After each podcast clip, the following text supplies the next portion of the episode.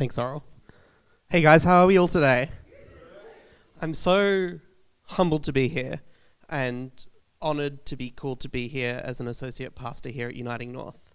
Um, as Oral said, my name's Eddie, um, and I'm really excited to have this opportunity to share just a bit of my life story with everyone here today.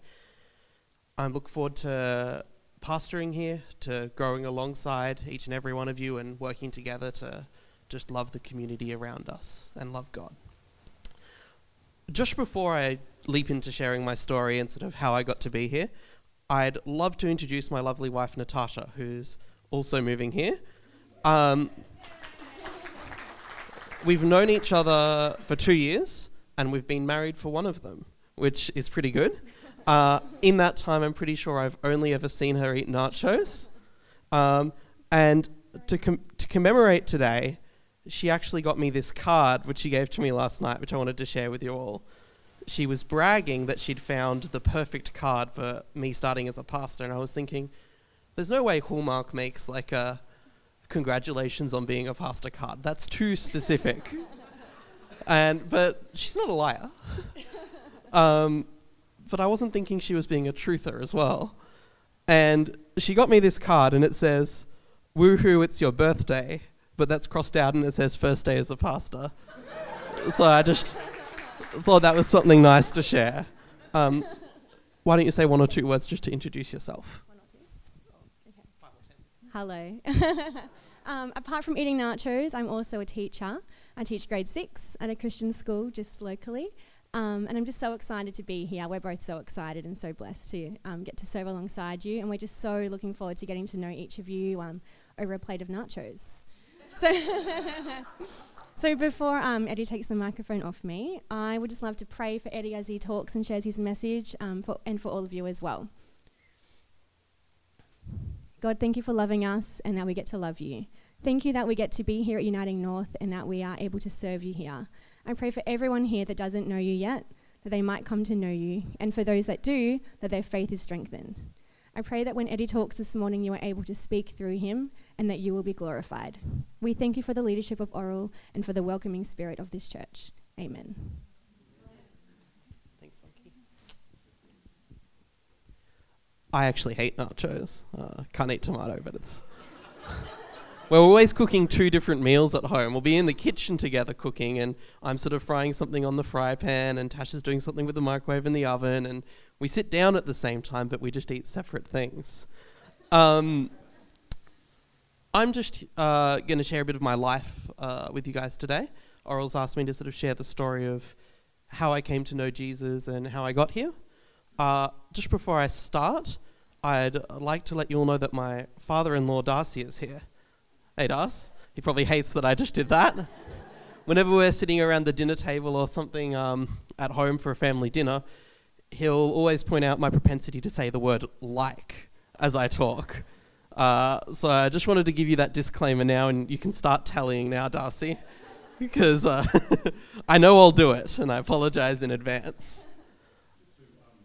Yeah, he's already counting. he's got his phone out tallying. They actually got married in this church a few years ago, so it's really exciting for them, I think, to be here and for it to all come full circle. Although, when I told them that I was starting uh, working in a church, they were really excited, and then I told them which one, and they were really excited. And then it clicked because I just told them we were looking at repurposing and remodeling the church. And they're like, but we got married there. but I'm really glad you guys are here. So,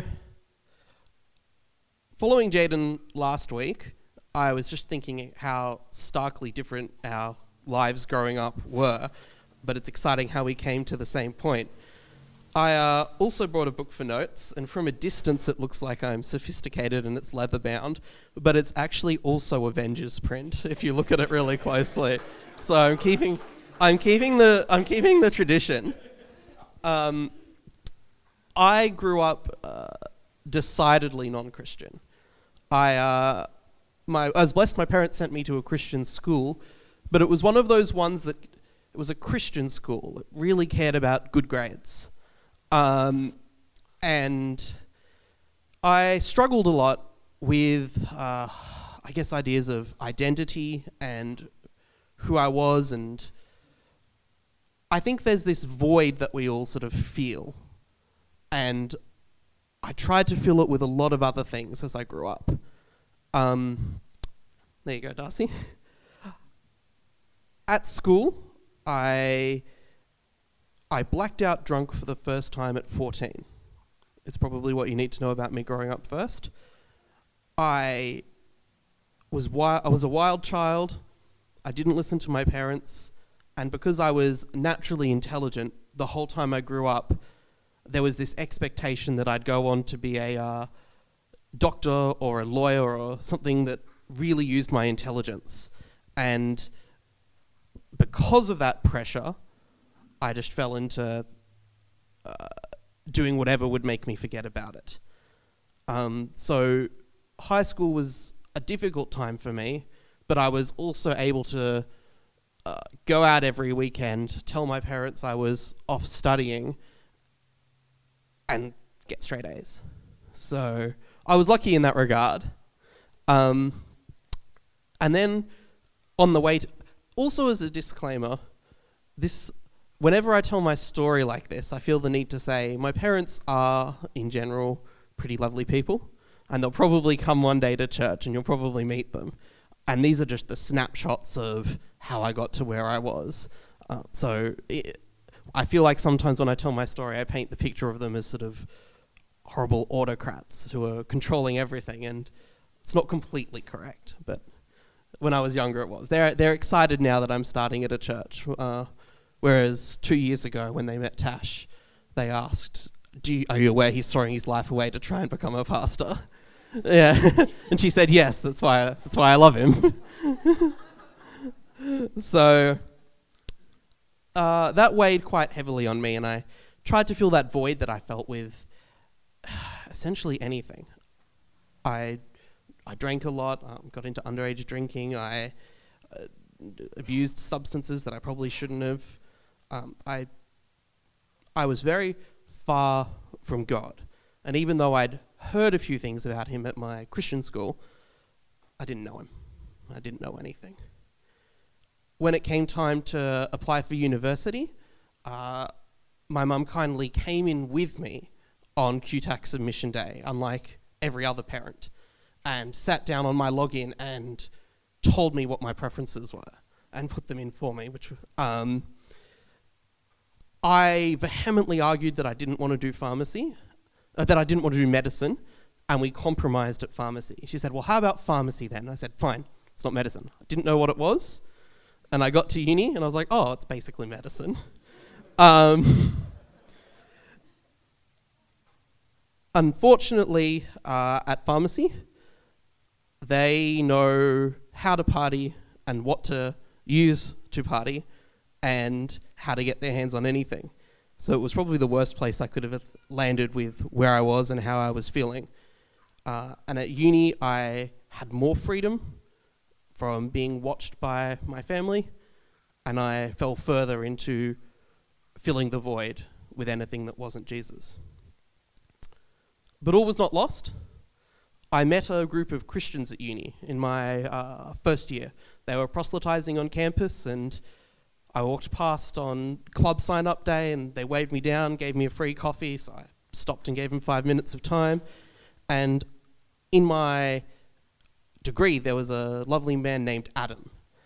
And he was part of this Christian group, but he was also the guy I sat next to uh, in all my classes. And in between classes, he'd invite me along to things. And eventually I caved and started going with him because I was happy to socialize and see people.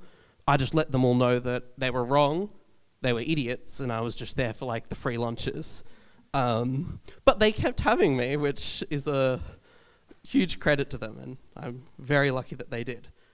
I'm also very lucky I did a degree that took four and a half years, because it took me a long time to come around to uh, knowing Jesus. Sometime around my uh, second or third year at university, uh, for some reason I started to get very sick. Uh, probably had a little bit to do with the lifestyle that I was living, but I wasn't ready to admit that. I you know when you see someone and you just look at them and you're like, oh, that guy's sick. Like, gaunt. They're, I was a lot thinner than I was now. And whenever I started to go to the bathroom, it would just be blood, which was quite scary. And I spent about a year bouncing around the medical system, going to a doctor. They checked if it was this common thing. It wasn't that common thing. They're like, oh, it's probably this other common thing that's harmless. It wasn't that other common thing that was harmless. And it would happen and it would stop happening and it would happen and it would stop happening. And eventually I reached this frustrated point about eight months in where I said, that's it. I'm just going to a new doctor. This one doesn't seem to be taking it seriously. I don't think I've even had a blood test yet. Uh, I'll just go to a new one. So I packed up all my stuff, went to the first other bulk billing doctor I found, uh, told them my history, and they looked me up and down and looked at what had been eliminated so far, and they said, I'm so sorry that it's taken you this long to get here. I think there's a very good chance you have uh, quite a late stage bowel cancer. And that hit me like a ton of bricks. I was 19, 20. Uh, I was young. That shouldn't be happening to me. That happened to other people. That happened to older people. That I. But I also, and in hindsight, it was probably the depression. I also wasn't that upset. I was just sort of like, oh, okay, like, let's work at that. And I went to my friend Adam uh, from the Christian group at university. And I sat him down, and the doctor had skipped the queue so I could go in for exploratory surgery uh, in three days from that time. And they said, We're going to empty you out, you're going to have the surgery, and if we find anything, we'll put you into a coma and remove it straight away. So don't have any plans for like the next few weeks or month, uh, which was kind of scary. Um, and I sort of got home and I was like, oh, how was the doctor? I was like, oh, bad. um, I shared with them and I met up with Adam the next day at uni. And I said, look, this is where I'm at and what's happening. And I said, look, we both know that God's not real, this thing you subscribe to. But on the off chance that he is, can you pray for me? And we prayed for a long time. He was like, God doesn't really work like that, Eddie, but we can pray. And I think it was a five or six hour meeting at uni, and I think he coaxed the sinner's prayer out of me in hindsight. He was like, and I was, he was like, oh God, Eddie, Eddie's sorry for the way he's lived, and he wants to know you. I'm like, but mainly, God, I want to not be sick, like that other stuff, but but mainly my health. Um,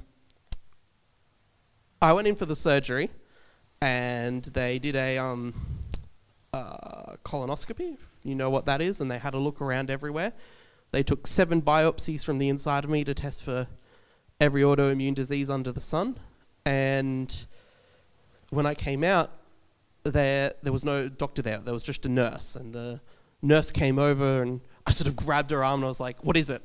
Like and she was like, Oh, I'll go get the doctor. And I was like, Oh, it's bad. She's getting the doctor. The doctor came over and he's looking at his clipboard and he's frowning pensively and he said, There's nothing wrong. We can't find the cause of the bleeding and why, why, why you're so unwell. And in my head, like, I wish I could say, Oh, God saved me.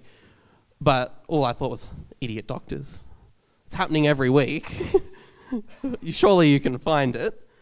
Um, he said that there was one patch inside uh, along my intestines where there was a higher concentration of blood vessels. Now, what the body does is when there's injury or damage, is it redirects your blood vessels to have a higher blood flow to the area because the nutrients that heal the body are in your blood. So he said there's an area where there's an abnormally large concentration of blood vessels, like there was something there, but it's long since healed well, I had symptoms last week. How's that possible? And he said, oh, I don't know. It looks like it's. And, and, at this point, I was almost thinking that he thought I was lying. And I was like, no, it's been happening. And he was like, look, I'll give you a, a container. And next time it happens, take a sample and we'll do some tests. And we're also going to run the biopsies. Um, but we'll, we'll call you. And it hasn't happened since that day. So praise God. That's awesome.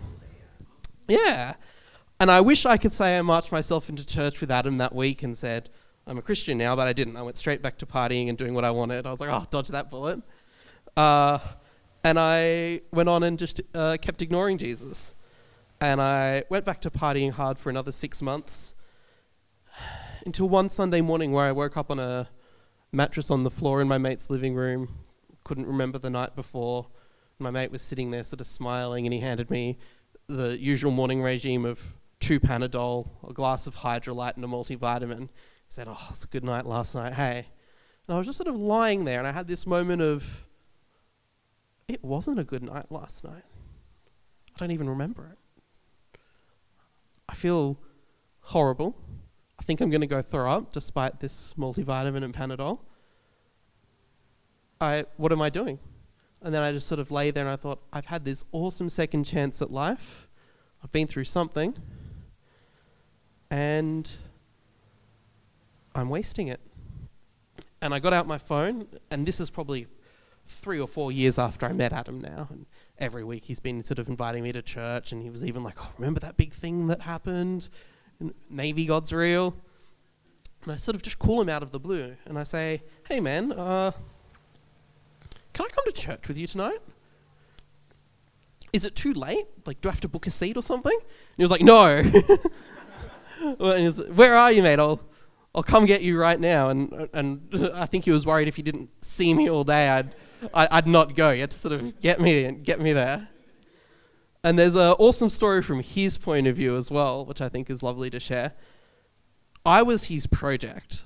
Every week at Bible study, every uh, week at church, when he was talking to the, the pastors and when he was talking to the people in his life group, he would always say, "Oh, there's this mate of mine called Eddie, and I'm I'm going to save him. I'm going to I'm to get him to church." And that week, he'd gone to his life group and he said, "I don't think I can do it. I've I've done everything. I've I've tried everything. I I don't think I don't think I can make Eddie come to church. It's not something that's it's not something that I can do. Like we can keep praying for him, but I can't do it." And as soon as I called him, he was like, "Oh, okay, God does it. Thanks." um, but it, it, was just cool that the timing on for both both sides from us, uh, it was it was God that saved me, and God that led me in those doors. And I've been to church every Sunday since. Uh, my life changed. I fell in love with Jesus. I I got there, and Adam Adam, while we had the same first year at uni he went off into medicine and to become a real doctor while I stayed in the pharmacy subject. So he was a very smart man. And whenever I did go along to a Bible study or something with him, he knew everything. And I just thought, well, that's every Christian. So for the first few months of uh, going along to church, I refused to go to any Bible studies. I'd get laughed at. I devoured the Bible front to end. I was listening to podcasts. I was like, well, if this God is real, I've got to prove that he's real. I've got to know it. I can't just follow him blindly. And I, I studied. And about six months after going to church, I was like, all right, I'm ready to come along to a Bible study. Like, I think, I think I won't be laughed at. I've got my, I know my stuff. Like, um, maybe I'll be able to nod at the right points and say one thing that, that isn't stupid. And I get there, and we're sitting around with a group of guys, and someone says, oh, in Genesis it says this and someone who'd been going to church for years and years and years sort of turns and says, Genesis, is that, the fir- is that in the Old Testament or the New Testament? And I was like, what? All this reading? What a waste. But uh, it helped me uh, get to know God and grow close to Him. So I was very happy that, that I had that period of time. Uh, since then, I've been encouraged in my Christian walk. I, uh, about a year into uh, going to church, I went. I went back then. I went to Reedy Creek Baptist. Uh, one of my mates from there, Jake, is there in the back row, who's come along to hear me this morning, which is exciting. But a bunch of us went away to a conference, uh, and while we were all praying, I felt this cool on my heart after someone had preached. I felt this cool, almost of God saying, "That'll be you one day." Like I want you preaching and ministering my word and sharing me. I thought, no, that's dumb. Uh, do you know me, God? Do you know, do you know the life that I've led up to this point? I'm going to be a pharmacist. I might eventually transfer into med and do that because that was probably a pretty smart idea anyway. That I'm happy to come and I'm happy to acknowledge the place you have, but that's not me. And then I shared it with my pastor who'd come with us, and he said, No, that is you. That's what I've been feeling as well. Uh, and he encouraged me, and uh, eventually I went to Bible college. Then I ran away from it, and then I went again. and I've now finished my diploma of ministry, and I'm a couple of subjects and a dissertation of finishing my Masters of Theology. Uh, and I'm here, which is, which is awesome, and I'm so thankful. Um, it's been a journey. I got married to Tash, which was awesome. And I'm living in the life that God has wanted for me. And most importantly, I was saved from the grip of sin. As we can often do with these stories, uh, these testimonies that when we share them of people going from sinner to saved, it's so easy to end the story with, oh, and then I found Jesus. And we sort of stop there. And it's like Jesus is the afterthought. Uh, but I don't, the thing I don't like about that is I don't want to give sin center stage. Like, that's the important part of my life. And I also don't want to try and give the illusion that I have center stage as though through my power somehow or through my strength of character, I dragged myself to Jesus' doorstep and then he just carried me the last 5% of the way. The strength of our stories or our testimonies uh, is not in the darkness, but it's in the light of Jesus. He's the one who saves us. He's the one who died for our sins. And He's the one who paid the price that I should have paid for my life before. So that we can enjoy eternity and be reconciled with God. I just want to share a scripture this morning uh, in Matthew 5 14 to 16. We are uniquely charged by Jesus to be the light of the world, uh, not in order to be saved, but as a response to the salvation that God gives to us. Uh, he says, You are the light of the world. A city set on a hill cannot be broken. Nor do people light a lamp and put it under a basket, but on a stand, and it gives light to all in the house. In the same way, let your light shine before others, so that they may see your good works and give glory to your Father who is in heaven. I'm only where I am today through the grace and love of Jesus, who is working through his people. And Adam was an ordinary Christian. He wasn't a pastor or a chaplain or someone ordained in any way. He was just a guy who went to his life group regularly. He went to his church regularly and he had a mate who wasn't a Christian. And he said, Oh, God probably wants me to change that. Uh, he dragged me over the line like some kind of kicking and screaming toddler. I, it wasn't in my power, it wasn't in my strength. It was through the good works of others, working through God. Through their good works, now I am able to give glory to our Father in heaven. But like I said, my testimony doesn't end with, and now I know Jesus. Now I'm part of that aforementioned light of the world that Jesus talks about. Now I live in that city on the hill. And if we call ourselves Christians, we all do. If we have a testimony that ends with, and now I have found Jesus, we're also called to those good works so that others may come to glorify God. I'm so excited to be here as a pastor both to serve this church community and to serve the community around us. I look forward to many coffees with each and every one of you here and to hear about your stories and your testimonies, how you came to know God, and the ministries that you're passionate about and the things you want to see change in this neighborhood.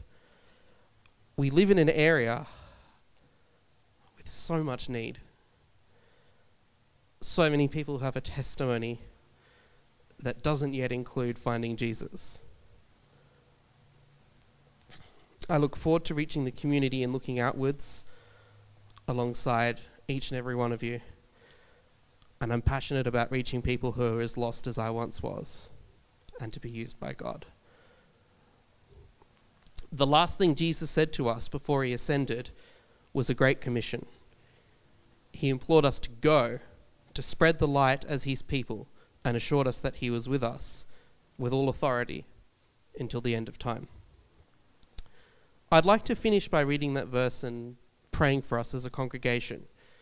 But before I do, I'd just like to let you know that if you aren't a Christian and you do want to know more about Jesus, what that transformative effect is, and what following him looks like, please come talk to me afterwards while we're all having a snag at the sausage sizzle. Please come and talk to Oral, talk to one of the chaplains, talk to one of m- talk to my wife, one of my wives, my only wife, or talk to someone who calls this place home. Um, they would love to have that conversation with you.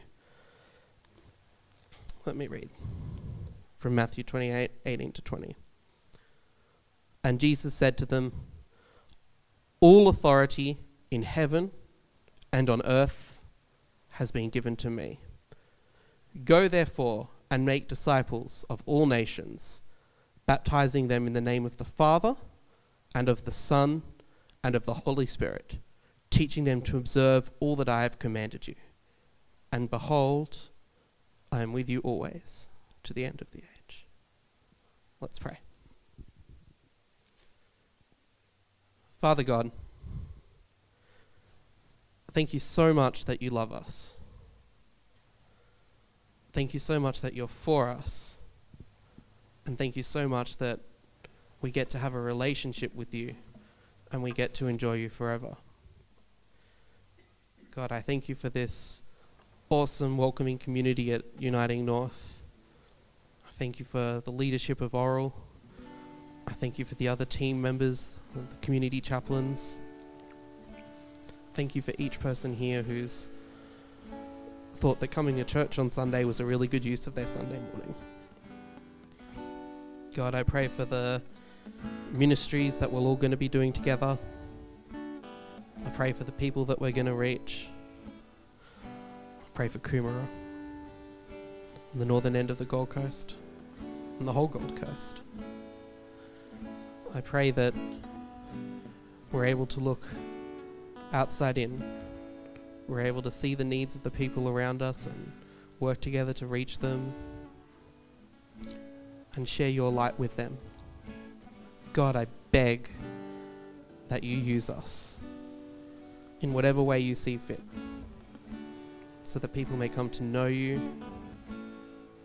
so that people stop feeling that void in their heart with things aren't you, but so that they realize that that's a God shaped hole that only God will fit in. Thank you for Jesus and the cross. We love you. We praise you. We glorify you. And we're so thrilled that we get to enjoy you forever. Amen, Lord.